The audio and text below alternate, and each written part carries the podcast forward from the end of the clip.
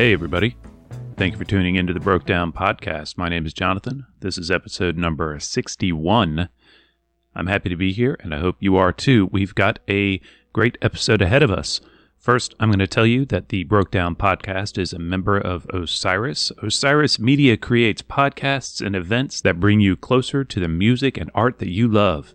I've mentioned previously the new limited Osiris series Freak Flag Flying that features David Crosby in conversation with award winning author and notable deadhead Steve Silberman. It's an outstanding, intimate, and candid chat that gets deep into who David Crosby is, was, and has always been. I've been really enjoying it. Episode 3 is out now. I haven't had a chance to listen to that yet, but I'm going to get to it as soon as I'm done making this podcast for you. I think you'll dig it. You can find this and so many more great things at osirispod.com. All right, so as I said, we've got a bunch of stuff to get into today, so I'm going to run some real quick news and uh, we'll get down to it. Dead and Company were in Mexico this past weekend, which is kind of right now as I'm recording. I think their uh, final set was last night, but I haven't listened to any of that. I've seen some reports, but haven't collated them into something usable or discussable. So I will uh, have to get back to you with news on that. Phil has returned to performing in the past few weeks, maybe a little longer actually. But, uh, anyways, that's great news. He was, as you may know, recovering from back surgery. Glad to have you back on stage, Phil. All right, I'm gonna take a sip of my coffee. I am recording this on Monday morning because it is uh, it is a work holiday, so I could be home to hang out with my family, lock myself into a room, and sit in front of a microphone to talk to all of you. So let me sip my coffee real quick. All right, so the Dave Nelson Band are releasing a new song entitled Movin' Right Along on Wednesday, January 22nd. That's this week. The song is a lyric by Robert Hunter. Uh, he sent it to Dave Nelson a while back, and it will be available to stream or purchase digitally at all of your favorite digital music outlets. I've heard the song. It's a beaut. I think you'll love it. We've got Barry Sless, who plays guitar and pedal steel with the David Nelson Band, and a whole lot more folks to talk about that song, the band, and all of that. And after our brief chat, I'm going to play you this new song from the David Nelson Band with, as I said, words by Robert Hunter. You're going to love it. After that, we've got our friend Jeffrey Alexander of the Dire Wolves, who have a new record coming out and will eventually then land on some good old Grateful Dead. So, allow me to remind you that you can find links to the David Nelson Band. Uh, they're uh, nelsonband.com. Uh, dire Wolves and anything else worth linking to from this episode on the full show notes on the blog, which is brokedownpodcast.blogspot.com. Also on my Twitter, which is at brokedownpod, and that's the same thing over on Instagram at brokedownpod. Uh, there is a Facebook page. We generally just post the episodes and link back to all the things I just talked about over there. And then, um, yeah, so go there for more details. But let's, right now, talk with Barry Sless of the David Nelson Band. Thank you for uh, taking a couple minutes to talk to me tonight. Sure. Where are you calling from? I am in Virginia, Fredericksburg, oh. Virginia, if that rings any bells. It does. I, I grew up in Baltimore, so uh, I, I, played a gig or two down there at yeah, some point in time. Yeah, and they, there used to be a couple uh, decent venues down here. When I was uh, college age or whatnot, we uh, almost came down here to see shows every now and then, as I was uh, more DC back then. In fact, the first time I saw you play was in the Dead Ringers up at the like the Grog and Tankard in DC. Oh yeah, right. Yeah, that was a weird little room, but that was a cool yeah, project. it was. Yeah, yeah uh, that's actually um, that's where I met uh, David Nelson. Was in that band. Right. Yeah. yeah. So that's pretty cool. And uh, and you guys have uh, let's see that since then I, I, I I read through some bio stuff, right? You know, mm-hmm. doing mm-hmm. research, right? And right. The, the number of bands that you've been in, uh, I I can't I can't even. So I, I but I've got some highlights here. So I got Dave Nelson Band, of course, uh, Dead Ringers, right. uh, Phil and Friends, Moon Alice. You've recently been on uh, couple of the Chris Robinson Brotherhood records, and uh, and just so much stuff though. It's uh, it's it's really stunning that you you cover that gamut of the uh, that Bay Area psychedelic rock thing. Well, there's a lot of a lot of it going on out here, so you know, a lot, lot, of opportunities. And then we, we also, besides the uh, Chris Robinson Brotherhood stuff, uh, we have a band uh, with Chris um, called the Greenleaf Rustlers. Right, that's been active. Yeah, we just played three shows, um, a little New Year's run. Cool. Uh, yep. So, so, we do it, you know, yeah, when we can. Doing doing all the things all the time. Uh, well, I, get, I have a little break now, cool. uh, which is which is good. But yeah, it's been a busy year. Right on. Well, um, I want to introduce you a little bit further to the audience, and uh, then we definitely ought to talk about this uh, Dave Nelson band record and and uh, whatever else we can come up with. So, as you mentioned, you're from Maryland. When did you start playing guitar? Oh, uh, probably in high school. Okay, at Baltimore area. That's uh, yeah. Who were you listening to? Who was who was motivating you when you, were, when you uh, picked it up?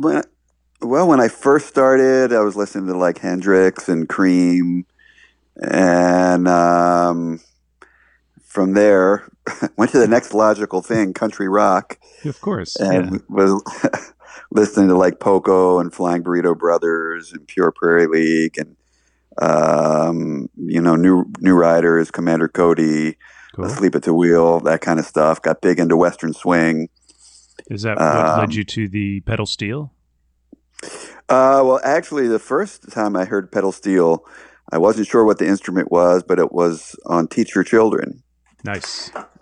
And, uh, you know, I remember uh, getting the record, Deja Vu, and looking on the back cover, and it said uh, pedal steel guitar, or it might have just said steel guitar, uh, Jerry Garcia. I was like, hmm, that's a the name kind of sounds familiar, but I don't, I don't really know, you know. He's and, just one of those Bay Area guys, you know. So. right. And then, of course, a couple of years later, I found out who he was. And But that's the first time that, that I remember the instrument catching my ear.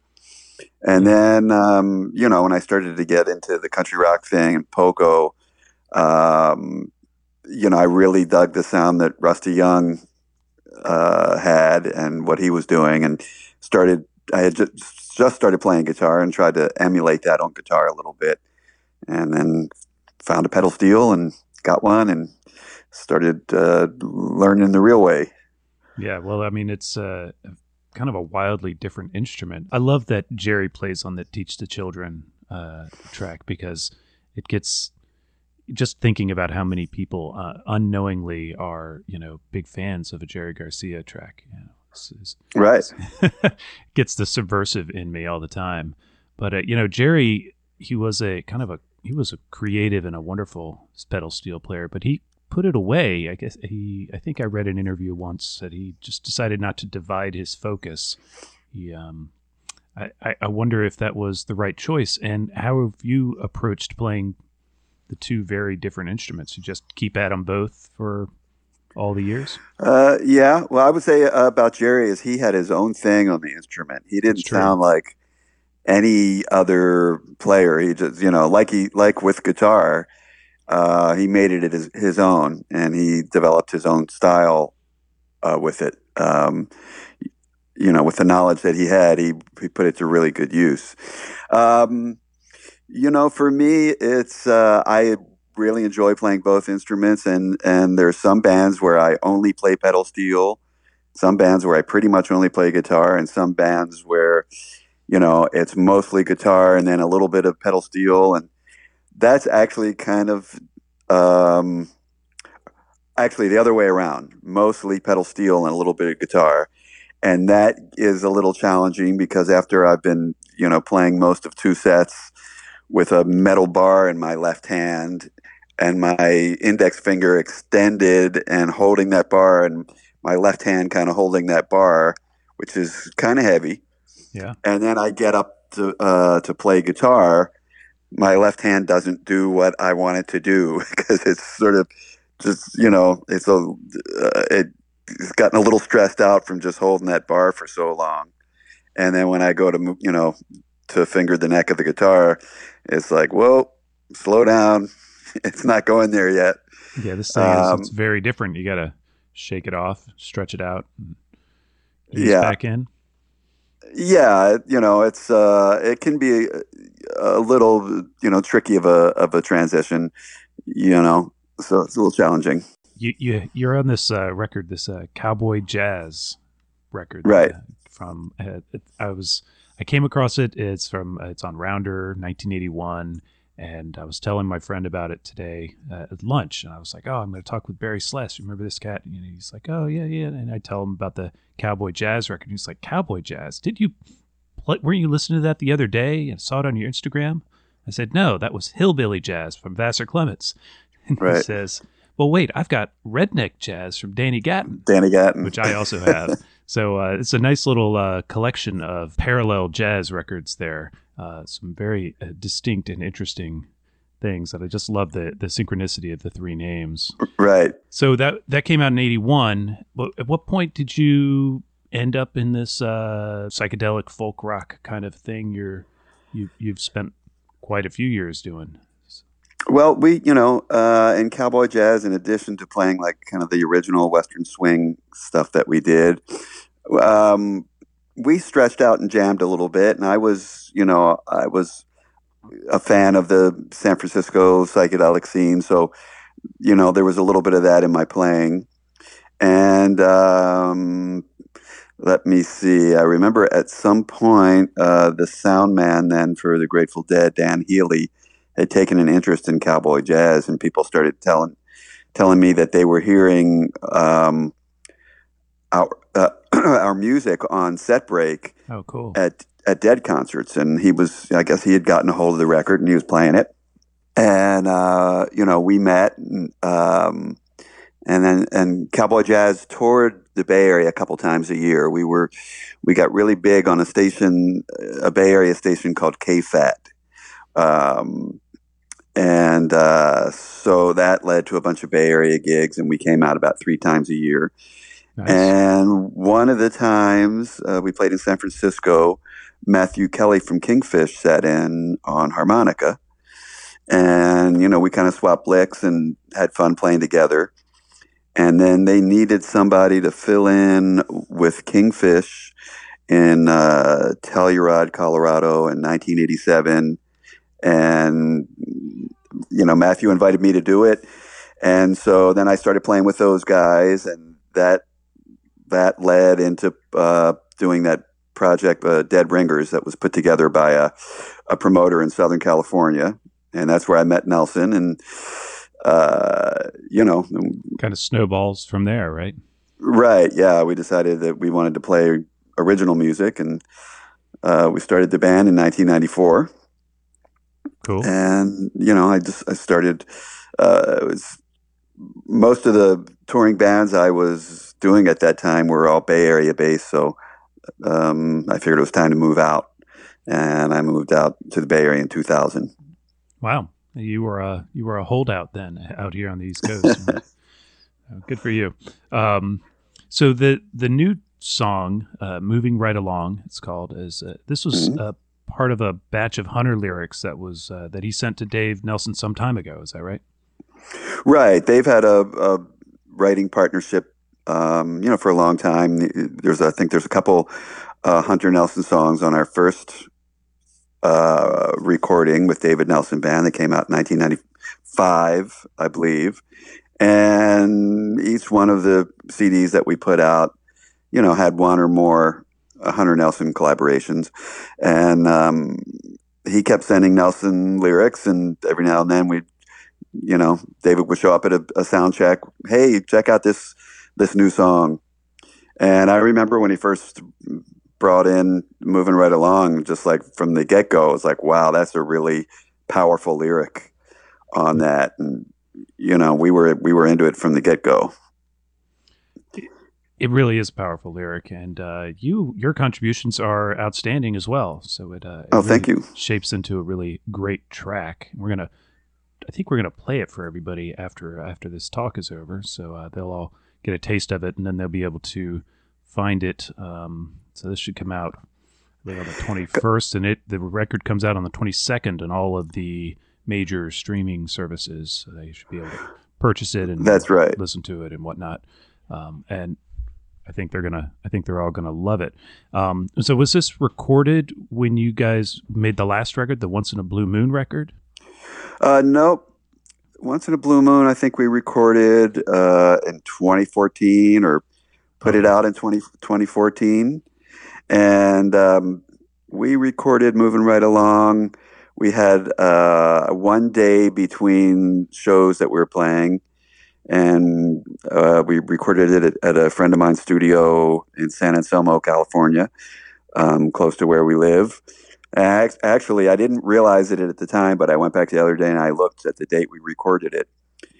Um, and it was August 9th of 2016. And, oh, wow. you know, it's a lot of, you know, that's kind of a big day in Grateful Dead history, you know, for a lot of Deadheads. And, um, yeah, we're, we're yes. uh, very familiar with that date around here. So, yeah. So wow. Uh, well, it, it, and in one day you did that. It's a great track for a, a, day's work. It's it's really terrific. Yeah, we did that. We did that, and and two other tracks that we'll release at some point in the not too distant future, hopefully. Cool. Uh, but that was the you know that was the big um, you know powerful one with the the really powerful Hunter lyrics. Yeah, and and you know just. Um, it was about time that we put it out. We've been sitting on it for for a little while. Well, yeah, I'm glad to uh, glad to have it here. I'm glad to yeah, it's finally coming out into the wild because it's it's really outstanding. well, thank you. Have you got uh what you, are you part of the uh, Hawaii tour that's coming up? Yes. Well, for a period of time um, from 2007 to 2016, we did 10 consecutive years going to Hawaii. Um, did two islands each time, uh, Big Island and Maui, and uh, we'd make it a, a, special thing for the our mainland fans, and we, you know, we'd get uh, you know 100 to 150 fans from the mainland that would come over, and over the years developed a, a good fan base on the islands there. And um, David got sick. Well, he broke his shoulder.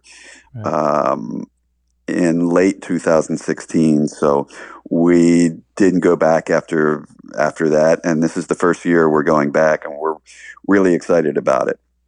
Yeah, well, um, looks like a good time. It's a great time, and you know we get a lot of the, you know, a lot of our um, fan family. Uh, from the mainland that comes over there, and the gigs are none of them are at bars. They're all kind of handpicked venues that are not really necessarily always music venues, but places that are beautiful spots where our fans can go in and that are that are family friendly, and you know the fans can kind of freak freely, and um, you know it's just like a big party, and um, it's just a it's a great thing. We all you know, and, the, and the, we all hang out. The band hangs out with the the fans, and it's um, we have a great time. Cool. Well, that sounds awesome. Any? any uh... I would encourage you to come. well, I, am afraid I won't make it this year, but uh, maybe next time. Um, is there anything else on the on the horizon for you? You want to tell us about? Uh, as far as Nelson Band, we've got something. Uh, we're playing a festival in Ventura. Oh, right, Skull and Roses Fest. Right, we're part of that. Um, so uh, right now, that's about it for for Nelson Band World. We're you know anxious to get uh, get this song released, and uh, yeah, get it out there. We feel that it uh, Hunters fans deserve to hear that great lyric. Yeah, they're they're going to love it, and uh, uh, you guys have a, a, great time in Hawaii and in Ventura. I almost almost got booked to go out there last year, but uh, I hear it's a, a, great festival, really nice spot, and uh, good, yeah. good, good lineup this year as well. Yeah, they've expanded it. Looks like. Yeah, looks like it's going to be a good time. So, um, Barry, I'm going to let you go, but I want to thank you again for taking a few minutes to talk to me, and uh, we'll let everybody hear this song now, and uh, I'll tell them where they could find it after the fact and all that good stuff. Thanks so much. Well, my pleasure, Jonathan. Uh, thanks so much for calling, and uh, hopefully see you down the line somewhere. Yeah, man. Okay, thanks again to Barry. I enjoyed chatting with him and hope to have him back again sometime soon. But now, let's spin this brand new song from David Nelson Band. As we've noted, the words are by Robert Hunter. And you'll be able to buy this from iTunes or Amazon or stream it on your favorite digital platform starting January 22nd, which, if you're listening to this on the first day it's out, you're hearing it a day early. But that's enough for me. Here it is David Nelson Band, moving right along.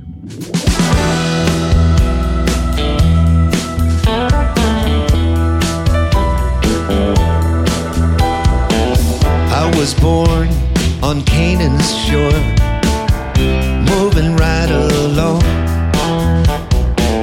Loaded my gun and went to war, moving right along. I shot left and I shot right. Now listen to my song.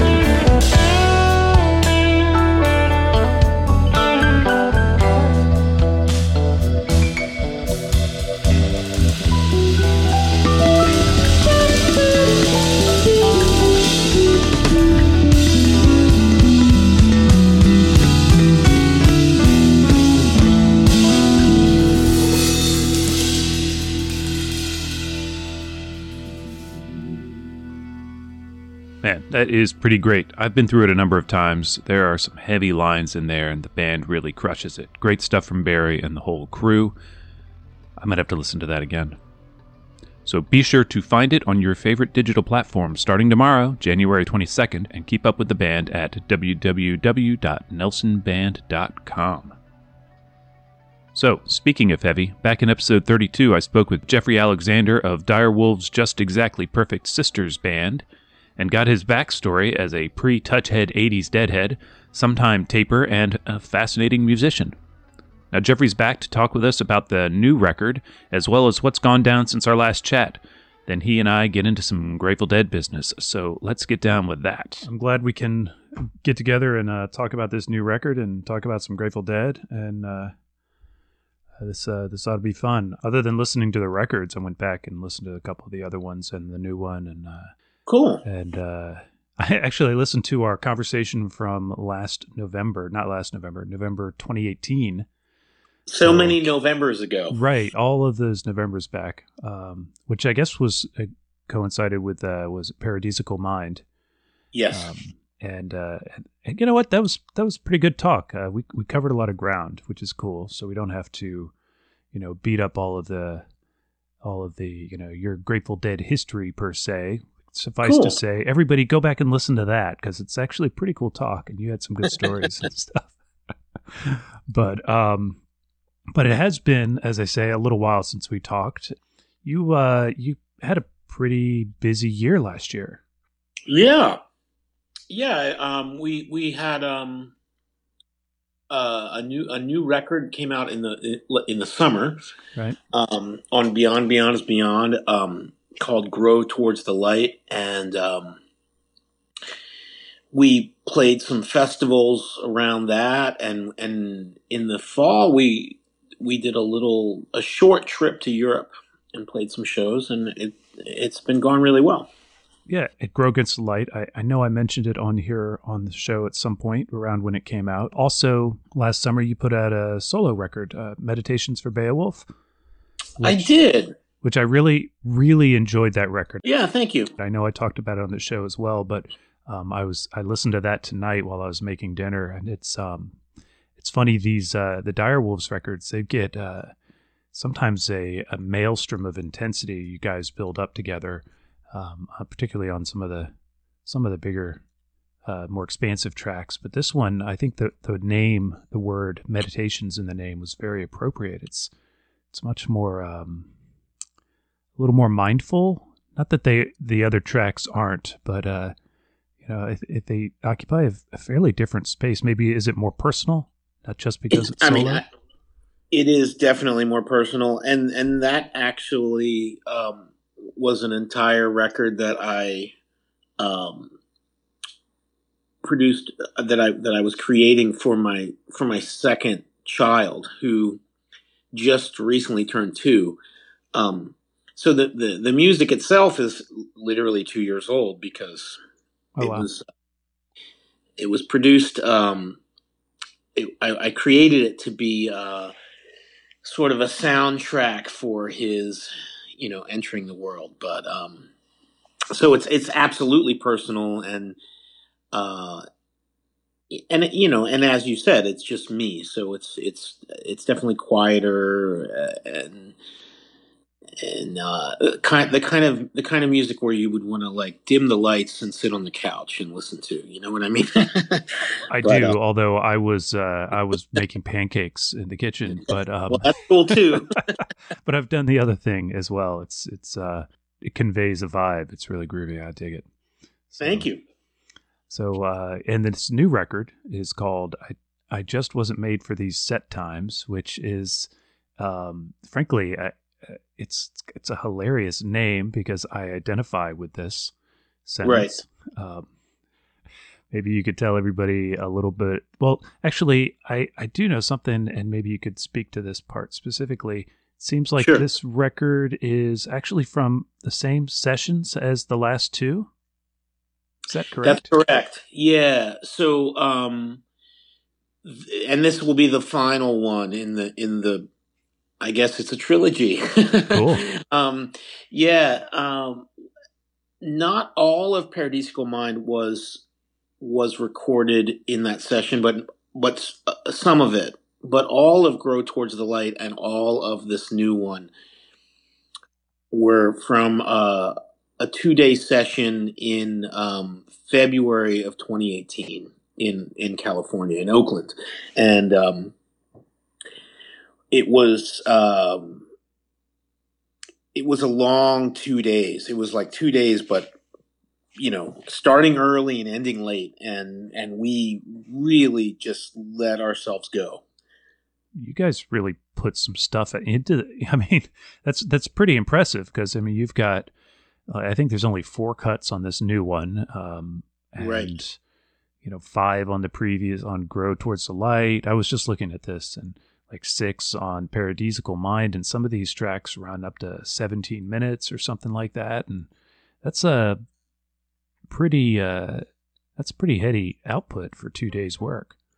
Well, we um uh there's a there's a little bit of overdubs, a very little bit, but okay. the, the the the bulk of it, the the majority of our work is completely improvised in a group setting. So like we're all playing together and and improvising together and you know like like a, uh, like classic um jazz LPs where like you oh. know like you'd go into you know you know Rudy's studio in New Jersey and you play uh for like 10 hours and you make like four albums you know like, right it's like you know it but the thing is obviously with improvisation and and we're all in the room and we're in the moment and we're listening and we're producing this stuff and and we're just recording everything. So it's not all going to be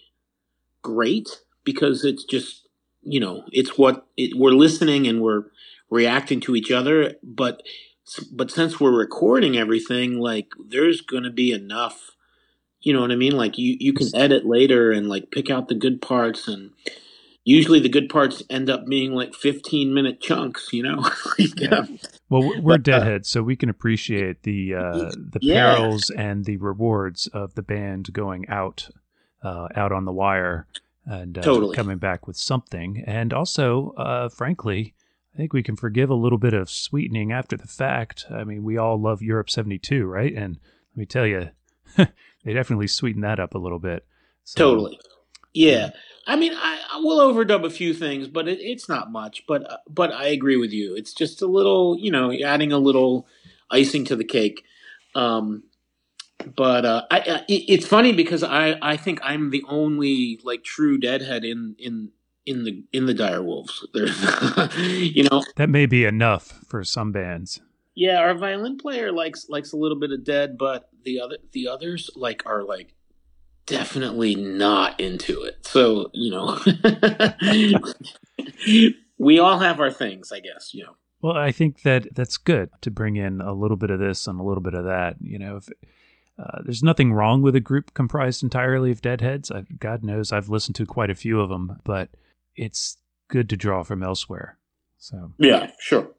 So that's awesome. Well, um, I uh, let's see what track did I have here. I want to play everybody uh, a track from it, and um, actually, Mike from Centripetal Force sent me one of these, and he had a recommendation that we put out.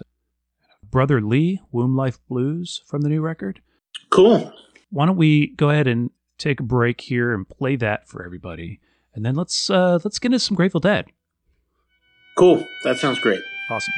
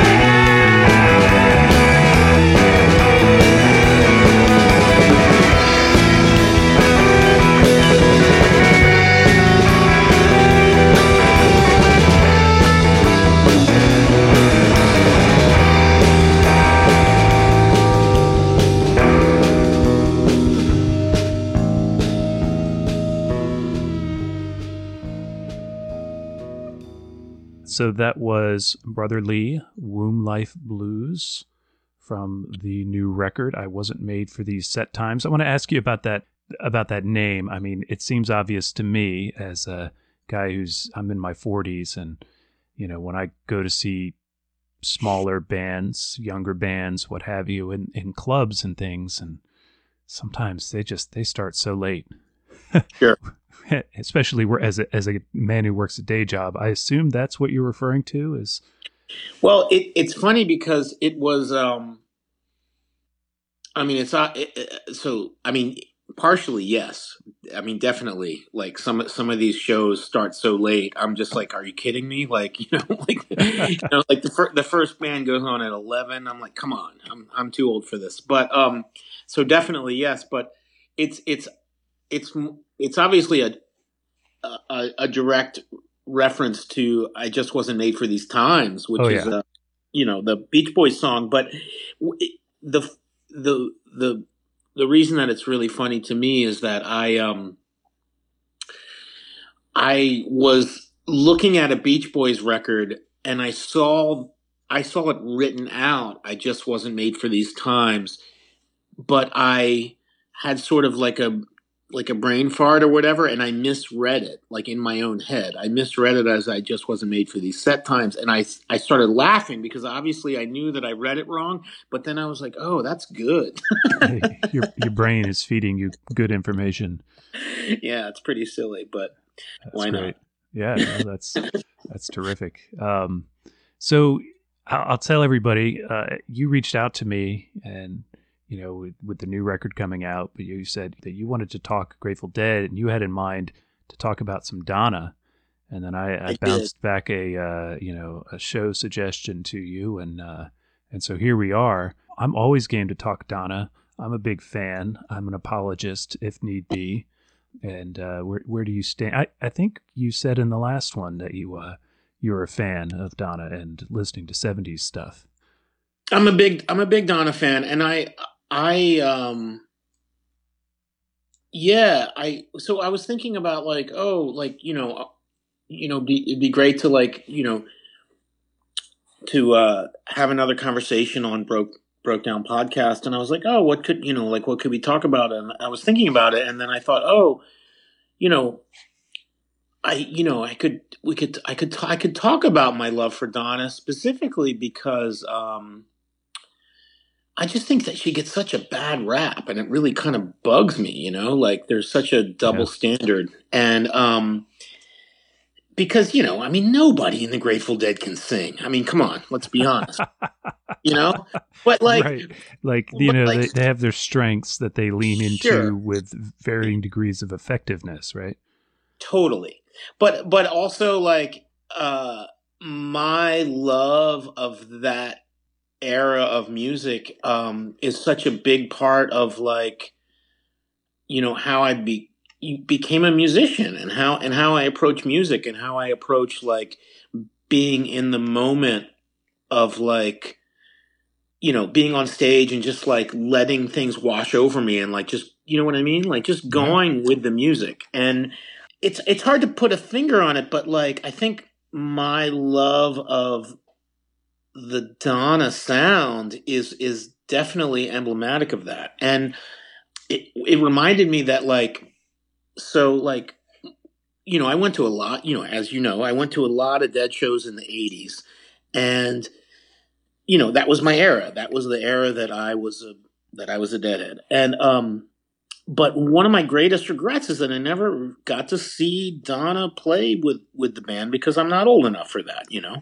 Right. And um and so when the when the anniversary shows, when the fifty the Grateful Dead fifty shows came around um, in in California and Chicago, I I went all in. I was like, I'm going to go to these because they're doing all the they're pulling out all the stops. You know, like they even did the mail order, like they used to do in the old you know, like it, like made, made it remind you know it was nostalgic. I was like, yeah, I used to do the mail order. Like this is cool. They're doing it again, and everybody was uh, coloring up their envelopes and sending them in with their totally. by five cards. It was it was yeah.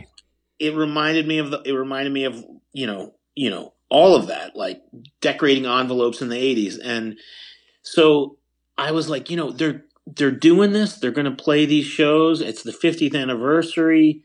They're going to pull out all the stops. You know, I was for I was for sure convinced that like Robert Hunter was going to be on stage and Donna was going to be on stage. You know what I mean? Like I was I was there. So I got I got tickets to the to all the shows in California in San Jose or wherever and um and I went down to the to those shows for that weekend, and there was no, there was no Donna, and I was like, wait, what's happening here? Like, you know what right. I mean? Like, oh yeah. So I was like, so then, and then there was like a week or two between those shows and then the ones in Chicago, and I um I actually printed up thousands and thousands of "Let Donna Sing" stickers in in in the interim, um, wow. and I and I did that actually um, with a bunch of. Uh, you know, I did I did that at work with a bunch of like free stickers and stuff that I stole from work. So you know, but like, but I print, but I would print up thousands every day. I would just like every day I would go in and print up thousands of these stickers, and um, and because I was like, I'm gonna go, I'm gonna go to Chicago, and I didn't even think I was gonna go to Chicago because I didn't get my mail order was was denied. Oh, so wow. I actually I put a I put the I put the the denial letter on my office door at work. I was working at this museum, and um, and Mickey Hart saw the letter that you were denied for mail order tickets and he because so he he was on the board of directors of the museum I was working at at the time and and then he actually like gave me a bunch of Chicago Grateful Dead 50 tickets which is crazy like wow. like that but that I mean that's another story like I bear I barely I mean I don't know Mickey Hart you know like I, I was just like completely like freaked out that he was like you know, coming into my office, I was just like, what?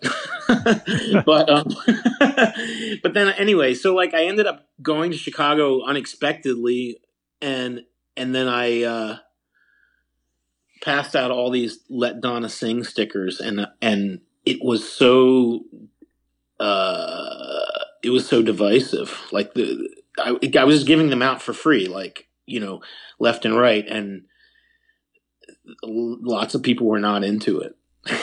well, I I think I, you you you touched on the the stickers last time, but you did not with this uh, extent.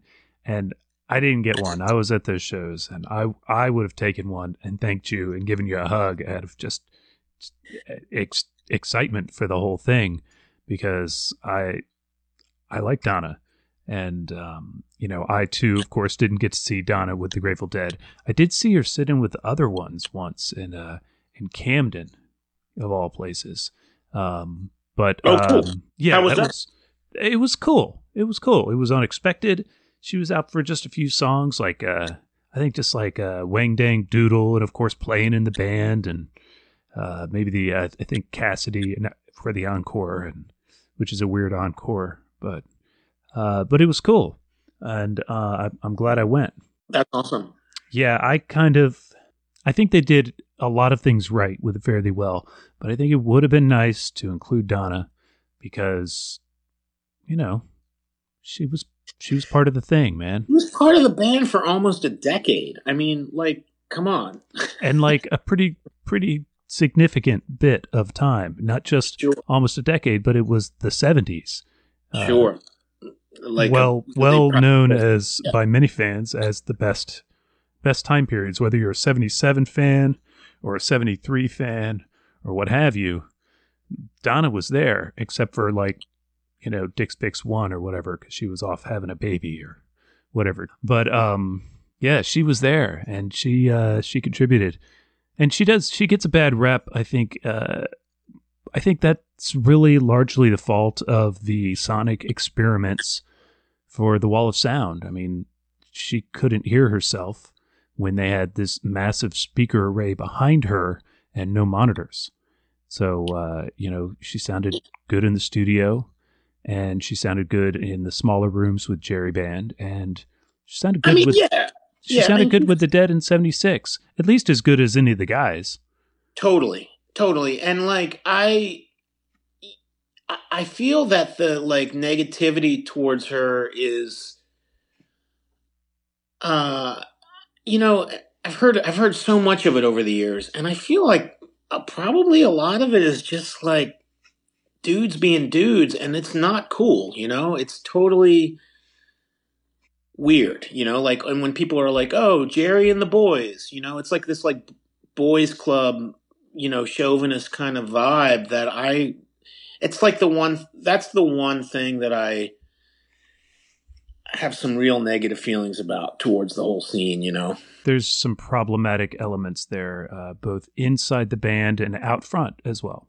Yeah, I mean, I mean, she's a professional musician. You know, I mean, she sang with Elvis. Come on, like, right. Anyway, yeah, um, yeah, I, I stand right Elvis, beside you. Man. Elvis is not going to have any like you know shoddy musician singing with him. I mean, he's Elvis, you know. yeah, he didn't need to have to do that to get chicks or whatever. He could. anyway, I yeah, I don't want to dwell on that. I just I just want to. I think the main thing I wanted to dwell on was just uh, my my love for the for the sounds that she brought to it. Like yeah, that like that's really the you know like that's where I want I want the conversation to go because like you know, you know, when it shines, it shines. You know, like it's it's really really good vibes. So yeah, let's talk about those good vibes. I I suggested a show that we could play some of. Did you check out this uh, uh, 62976 Auditorium Theater show? I did. I did. I and I I I definitely enjoyed it. Thank you for suggesting it. So I, I think I'd like to play some folks, uh, maybe a couple of the tracks out of the first set, and then we'll get into some of the jams in the second. But I got to tell you a story about this show. Okay, so cool. When I uh, when I was when I first got to college, I only had a handful of tapes, but like at orientation weekend, of course, I immediately met some deadheads. And so when I got back actually for the first weekend or whatever of college, I found these people and found this guy and uh, borrowed a stack of tapes from him and brought him back to my dorm to tape them. And I was sit, sitting at my, you know, my desk in my dorm room one day with my radio playing behind me, playing this tape. It was uh, set one, 62976, Chicago, Illinois. And opens with Tennessee Jed and Cassidy and Peggy-O, Mama Tried, all that stuff's real good. And they got into Mission in the Rain. I was like, oh, this is real nice. I checked my DeadBase and saw it's the final version of Mission in the Rain. And it's it's a real nice version. And cool. then Looks Like Rain comes on, and some people groan, It looks like rain. They're all wrong, by the way. But listening to this one, I was just, you know, I think I was looking at a book, or maybe I was slipping through my DeadBase and just kind of just listening. And it hit me so hard how good the harmonies are. And this looks like rain.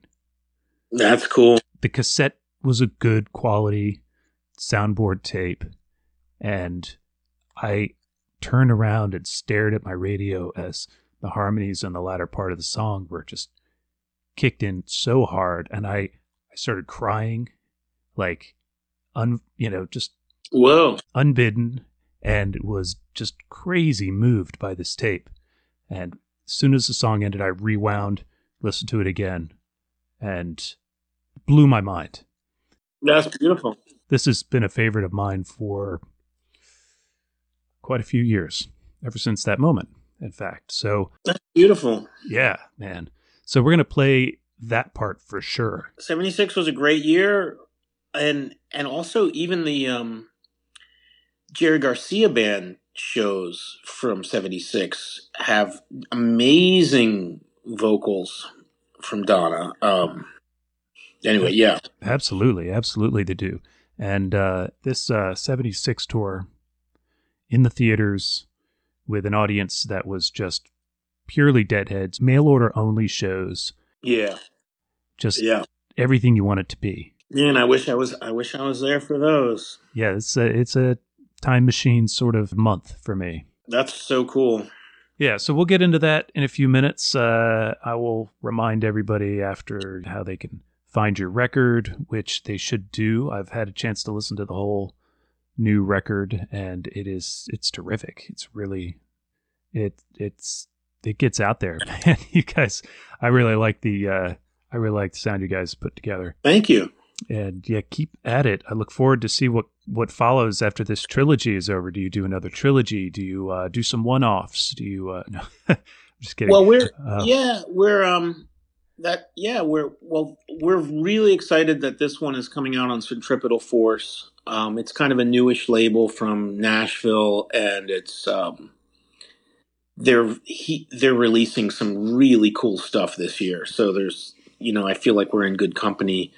You are. Um, He's given me a little preview of just, yeah. Uh, what's to come, and yeah, there's there's some good stuff on that label coming up. He's doing a he's doing a Prana Crafter um, Rage Nap LP, which is like um, music that was all inspired by Robert Hunter. Um, he's yeah. he's got Sun Watchers record coming out. Like I'm, it's really a powerful label, and um, yeah, you know but, that that Prana Crafter. I talked about it on here. I think uh, maybe in the last episode or the one before that. I don't know when, but I I you know they did a digital release of that, and I got that, and um, I, I nearly crashed my truck listening to his track. I've just got nice and spaced out uh, while I was driving along listening to it. It was. We've been we, so everyone in Dire Wolves have have have been big fans of Prana Crafter for a few years, and um, we've we've communicated a lot, but never met in person. And um, but it's all going to change in uh, this summer. We're doing a Canadian tour, and we're going to collaborate together. We're going to do some Dire Wolves Prana um, collaboration sets live in Toronto and Ottawa. Um, so I'm I can't even believe it. I'm really looking forward to that. But um, the hair is standing up on the back of my neck. Um, I, am looking for the tapes already. To answer your earlier question, um, we're going to commune in Oakland, California again in March of this year in the same studio that these last few albums were done in, and we're to just repeat the the equation, you know. So we're to do a couple days in the same studio and just let the tapes roll and you know improvise. So you know who knows what'll come out of it. Well, uh, so far so good. So I'm really looking forward to every bit of that you just told us about. Um, yeah, and uh, keep us posted. Thank you. All right, thanks so much for coming on. Thank you. I, I appreciate I appreciate the opportunity, and I lo- and I love the podcast. So like you That's know, very kind of you. Keep keep it keep keep on keeping on. right on, man. All right, thanks, Jeffrey. Cool. All right, so Jeffrey, as you can tell, is a great guy. Uh, again, the clip, the song rather, we played back there in the middle of the interview was Dire Wolves. The song is called Brother Lee Womb Life Blues, and it is from the album I Just Wasn't Made for These Set Times. You can get it via Centripetal Force Records over at Bandcamp. All the links, of course, will be on our show notes. It's time to play some Dead. As mentioned, we're going to play some stuff from June 29th, 1976 at the Auditorium Theater in Chicago, Illinois. We're going to get a bit of each set, starting in the first with a tight, short Cassidy, followed by Mission in the Rain, Looks Like Rain, Row Jimmy, then Might As Well. Then we dive into set two and take on Playing in the Band into the Wheel back into Playing Reprise. I hope you enjoy this as much as I always have. Let me know what you think by dropping me a line at brokedownpod at gmail.com or on the Twitter uh, or Instagram at brokedownpod. Also, it would be a huge help if you use Apple Podcasts to rate the show and leave a review. That will help other folks find the show, and I'd appreciate it very much. Anyways, that's enough from me. Here's some good old Grateful Dead. Until next time, be well.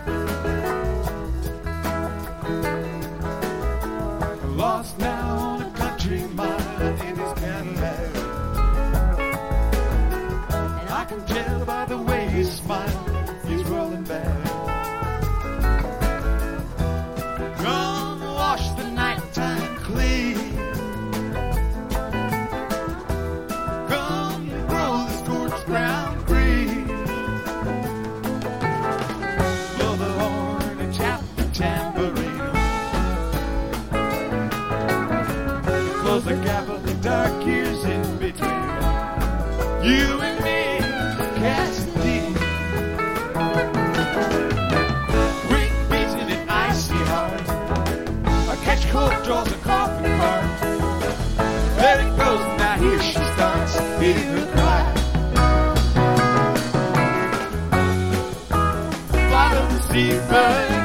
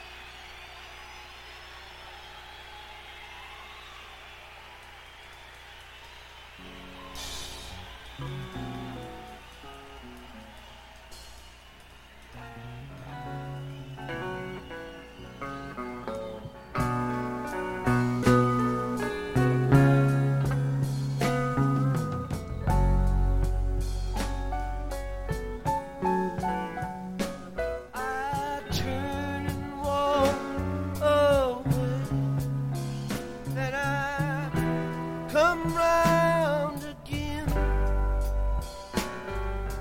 Looks as though tomorrow I'll do.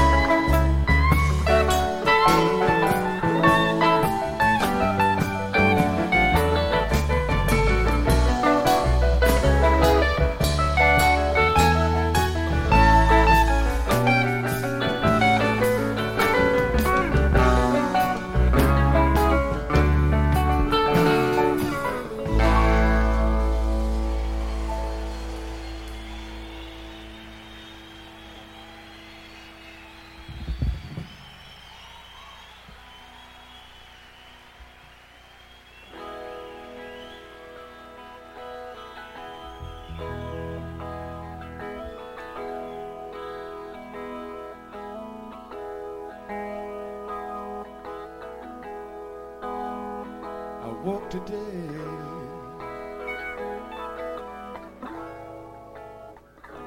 Your side of bed. The covers were still warm where you'd been laying.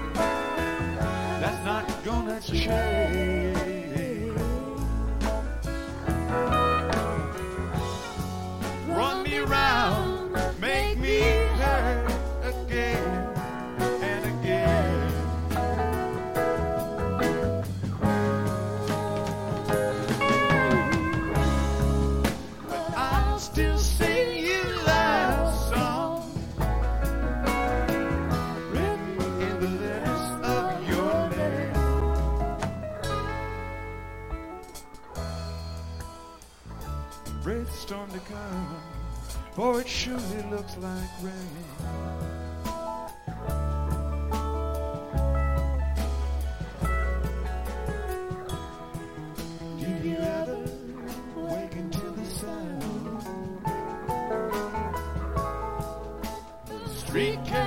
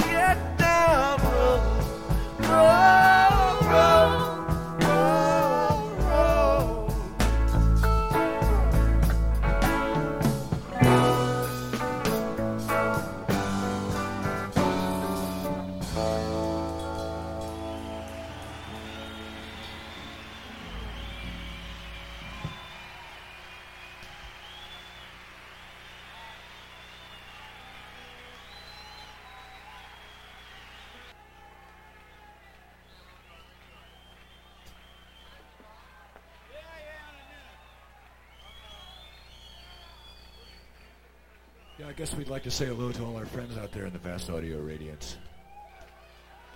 Hoping that you are receiving us as clearly as we're receiving you.